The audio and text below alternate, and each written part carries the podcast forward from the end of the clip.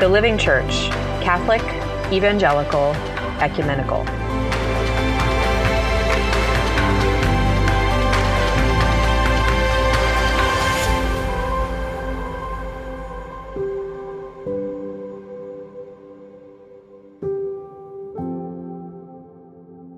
When shelter in place orders are over, what are you going to do first? One of the first things I'm going to do, and this probably gives me away as a single 30 something with expendable income, is go catch a movie. A movie in a real theater with real people. There is a backlog of spring and summer films waiting to be released, and I cannot wait until the floodgates open. It is a real loss to not be able to enjoy public cultural experiences right now, like movies, plays, concerts. But what about people whose livelihood depends on the performing arts? What are things looking like for them? Are there things that we can do to continue to support artists right now? And are there things they could do for the church? I wrangled my friend, actor, writer, director Chris Domig into a Zencastr call to talk about these very things. Chris and his family live in New York, in Brooklyn, and Chris is the founder and director of Sea Dog Theater, an award winning off off Broadway theater company whose mission is to tell stories of alienation and reconciliation.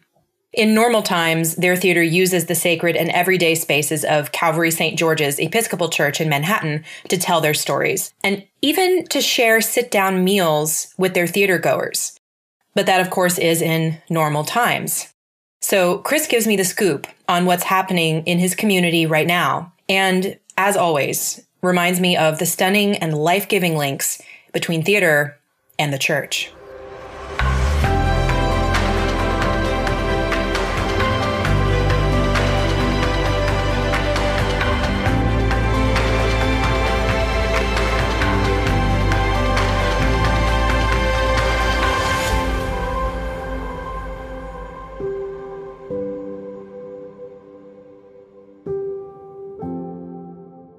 Did you think that you maybe were, were going to show up in some kind of video form today? I should have warned you that it wasn't a video, that it was just no, like a call. I'm, I'm in a three piece suit here. I got a haircut.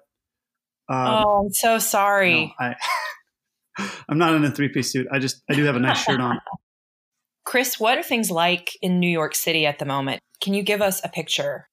Yeah, there are so many different lives lived in New York City, and depending on where you live right now, for example, Queens is especially hard hit. News outlets are talking about it being the epicenter within the epicenter. So we're in Crown Heights in Brooklyn. We're about a 10 minute walk east of Prospect Park, which is the biggest park in Brooklyn. And we are doing okay. My wife and I and our two kids, Annie Ansel, four and six, we're all healthy, and we've now are starting week. Well, we're in the middle of week four of of being home, sort of shelter in place. We have been able to go out on nice days and get some air. We have a family bike that that fits the kids on the back. They have their own seat. I've taken the kids to the park and we've been exploring these sort of off route paths, which has been interesting. We would have never otherwise gone on these mini adventures, but of course, we're trying to stay clear of other people as much as we can. On nice days, you still see quite a number of folks that are running or getting exercise. They're keeping their distance. And of course, over the last 10 days, people have all had masks on. Yeah, I've noticed that in the middle, I mean, Dallas is not like it is in New York by any stretch. But I noticed that in the middle of all of this, it's it's a crisis, it's a pandemic, but it also feels strangely normal and for some people strangely like a vacation almost like a, a relaxation of some of the tensions and anxieties of everyday normal life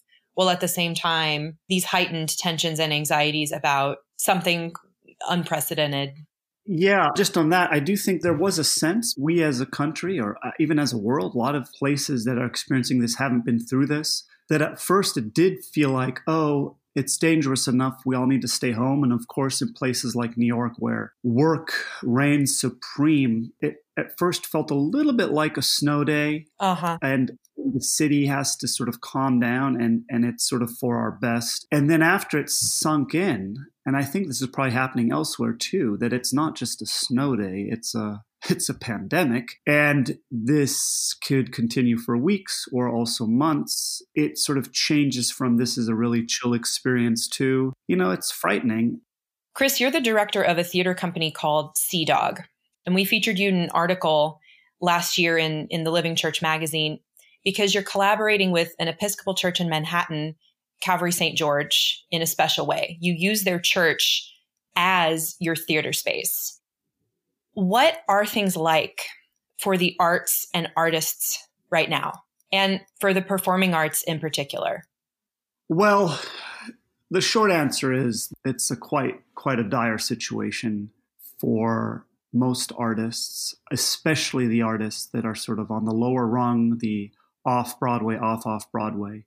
But I, I, don't want to discount anyone that works on Broadway. The mental health of an artist, if you've once you've discovered that creating is one is a thing that you have to do and you're able to give to the world, is essential to sort of your daily routine. And whether or not you're making a living at it or not is, of course, one way of looking at it. But to take that away so suddenly from everyone, any artist, is is sort of a shock and has consequences. But because places like New York are so expensive, there are many, many people who have been hit on at least two ends because off Broadway artists or off off Broadway artists aren't making a living. They are relying often about on flexible jobs such as service industry and event catering, mm-hmm. restaurant jobs. And those also shut down almost simultaneously uh, a few days later. So within a span of a week, a lot of our friends lost all their creative endeavors that gave them sort of a artistic purpose in the city and their financial resources and backing without knowing when either will return. What stands out to me about what you said is that one of the gifts of a person whose vocation is in the arts very oftentimes is a, a personality or let's say a sensitivity, a greater sensitivity to emotions, to the things that are happening in a culture or a society, just people who are more sensitive to the world around them. And then um, that sensitivity is transformed creatively into something that can speak specifically as well as universally to to many people. But then right now this is a this is a major drawback for these folks because you're saying many of them are stuck by themselves. They're not able to do what they're meant to do. And so that sensitivity becomes a liability when they're restricted from doing what they're supposed to be doing. Yeah i mean we've we've had a number of folks that we've checked in on and haven't heard back didn't hear back at first and we're worried about meaning we know that for many artists who are especially sensitive to their surroundings, this kind of shock to the system often does quickly lead to depression. They don't have family in the city, their family is away, they can't leave the city, they're in a financial duress, emotional duress, and often are living alone. I think for many artists, their main currency is not status or money, um, often because those things are not readily available. Right. But also, that's not something they care most about. Most artists I know and respect don't primarily care about status or money. They do care about the creative process and community. And so many artists, even under normal circumstances, are unemployed creatively or maybe also, you know, day job wise. But at least they have community to rely on and and that is something they rely, rely on heavily in times when other things are not working for them. But that has also been t- taken away from them right now.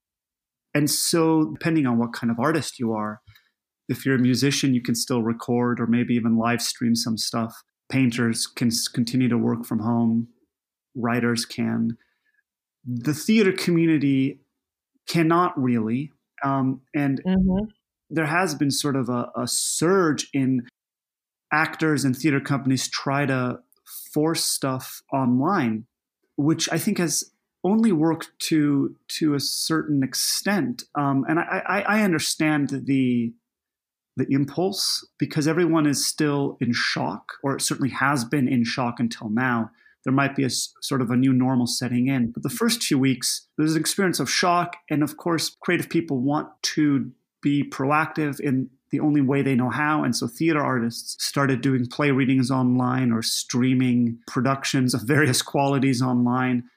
And I, I, I read a really interesting article recently by someone uh, published on Medium about actually the need and the call for theater artists just to be quiet mm. because his his um, point was that we our medium was not meant to be online and no amount of productions read on Zoom or Facebook Live will get even remotely close to what the actual experience is. And so, in part, this writer's argument was we need to grieve the fact that we cannot do this as artists, and we also need to grieve the fact as audience members that we cannot be present for that. Mm. But take this time to to grieve and heal and prepare for whatever for whatever that time will look like when we are able to gather again.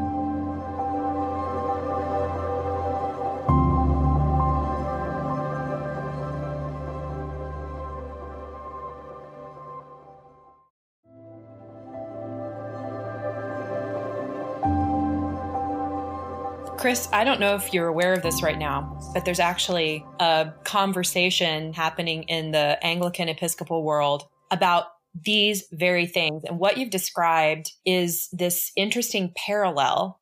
The question is whether we do something that speaks to people now and rush in to fill the gap, or do we hear this as an opportunity to stop? Are we hearing maybe God saying, stop, be quiet, for a minute. Instead of picking up more, maybe are we being asked to put something down and to not fill the gap? There's one a theologian, his name is Ephraim Radner, and he's spoken and written a few pieces for us uh, on this topic. His position uh, against against some who would who would strongly disagree with him is that the church should not be like a helicopter parent and try to fill the silence for other people or for itself, but to stop and to let the silence speak let the the hurt and the loneliness and the alienation and the isolation do some hard work and he would describe it as potentially making us a holier people and that makes me think of Sea Dog uh, Theater. You say that you're all about stories of alienation and reconciliation. So I bet right now there's an increased sense of poignancy for you in this time where alienation separation do we do we let it have its full effect? Do we try to ameliorate it? What will things be like after this is over? The the national executive director of the screen actors guild david white said of the film industry that in its adaptation to survive it may in fact look very different when we come out of this depending on the time that we have and some of the changes that happen will be permanent. Uh, he's he's prognosticating.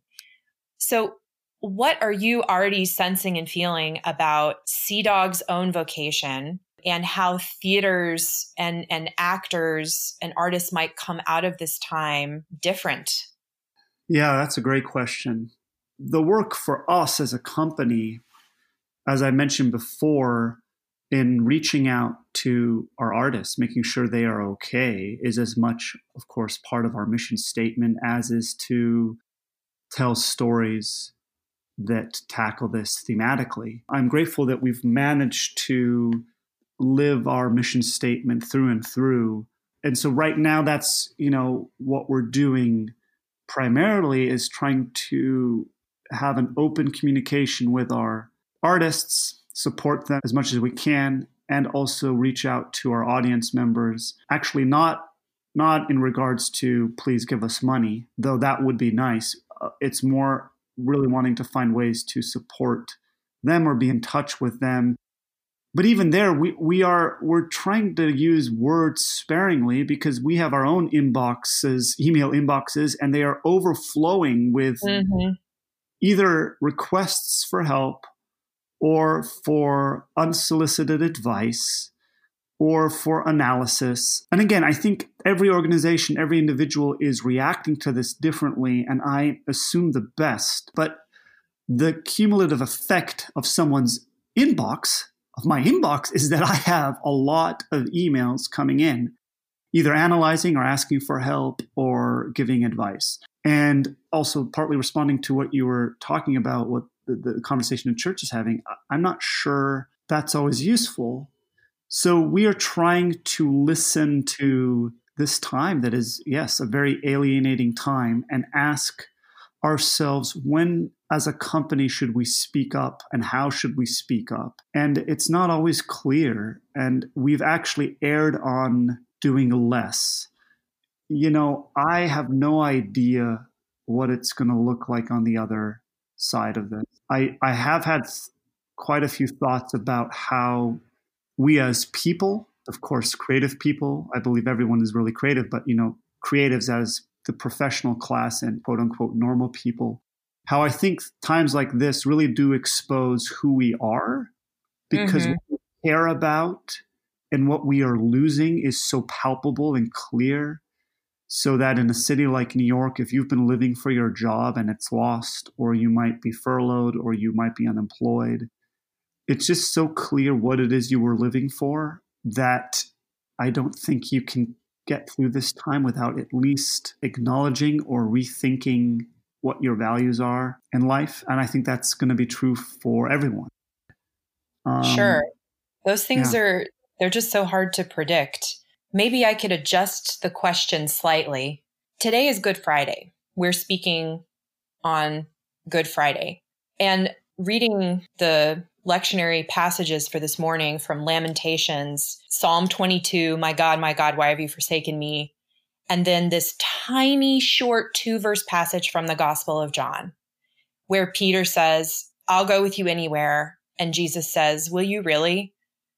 I tell you the truth, before the cock crows twice, you will have denied me twice. Today is just the day of alienation in the Christian calendar. And recalling that the alienation of Christ led to the reconciliation of all things. So what do you hope could come out of this time for our country, for your city, for Sea Dog, for your family? You can answer this on any level that you have some ideas about. Oh my gosh.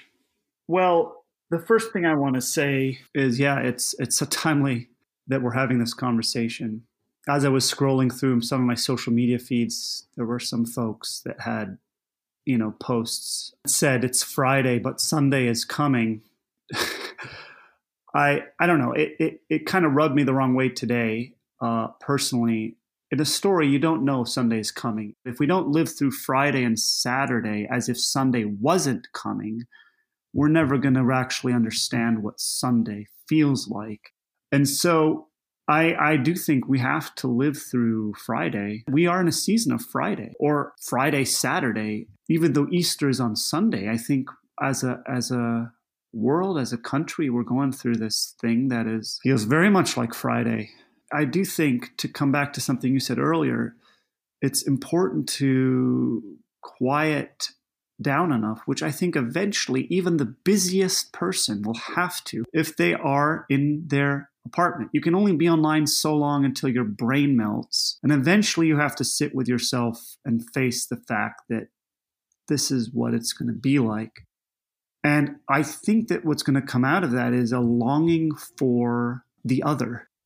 Mm um, which is, of course, something we believe we were designed for. But even if that's not language that you're able to use, I think the just sort of the hunger for community, whatever that looks like, and the importance of that, and so many people are throwing the phrase around we're we're going to get through this together we're better off together that you stop hearing what that means mm-hmm. i do think being together that experience is going to take on an entirely new form.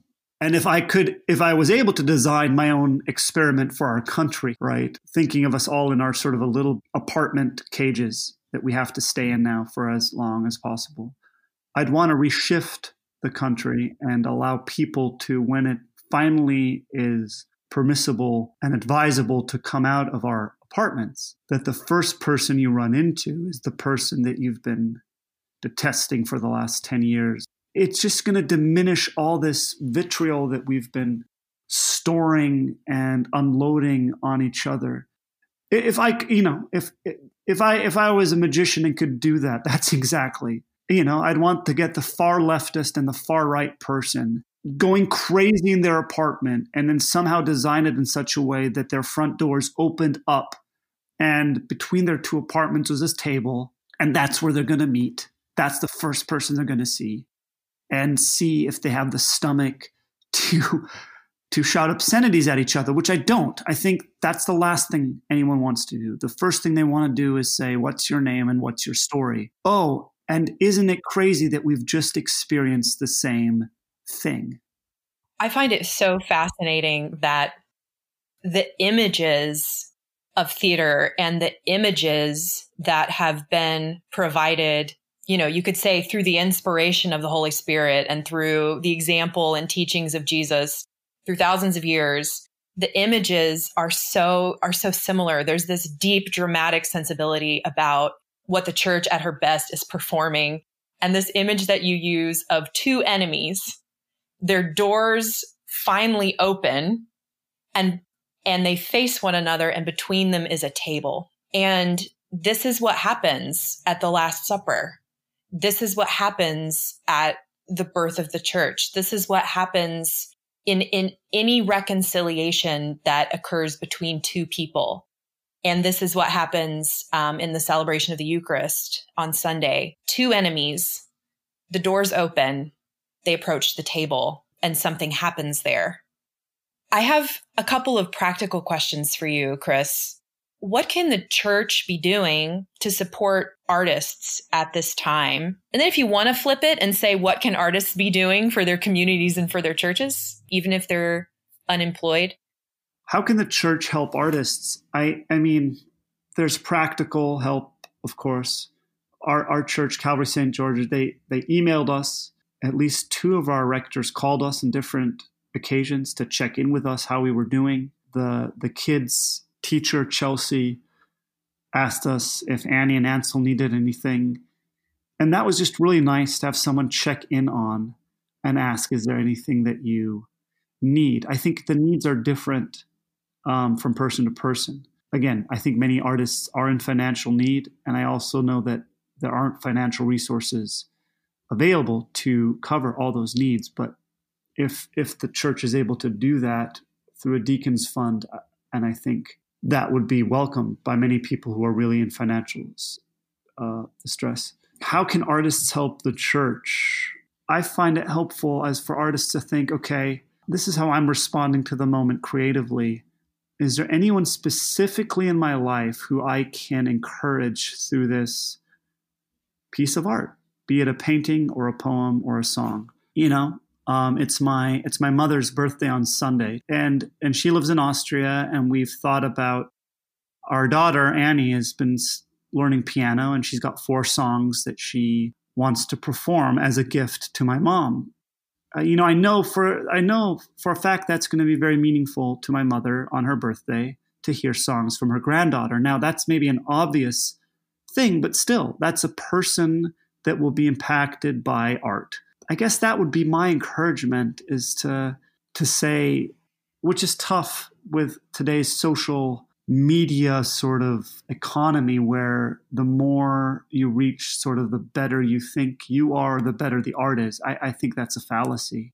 I think mm-hmm. at this time you might create something that is just for you and and and and more power to you. I think we need to create more in solitude. But think i would encourage artists to think of individuals rather than groups to reach and say, who can I send this to? Who can I encourage through my creative gifts?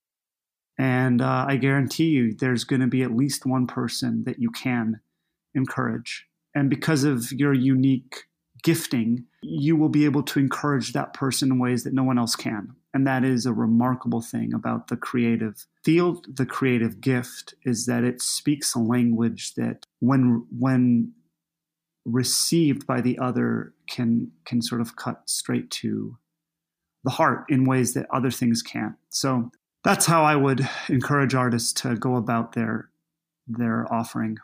Well, Chris, thank you so much for talking with me today. It's always a pleasure and I'm I'm very grateful for our time that we've had.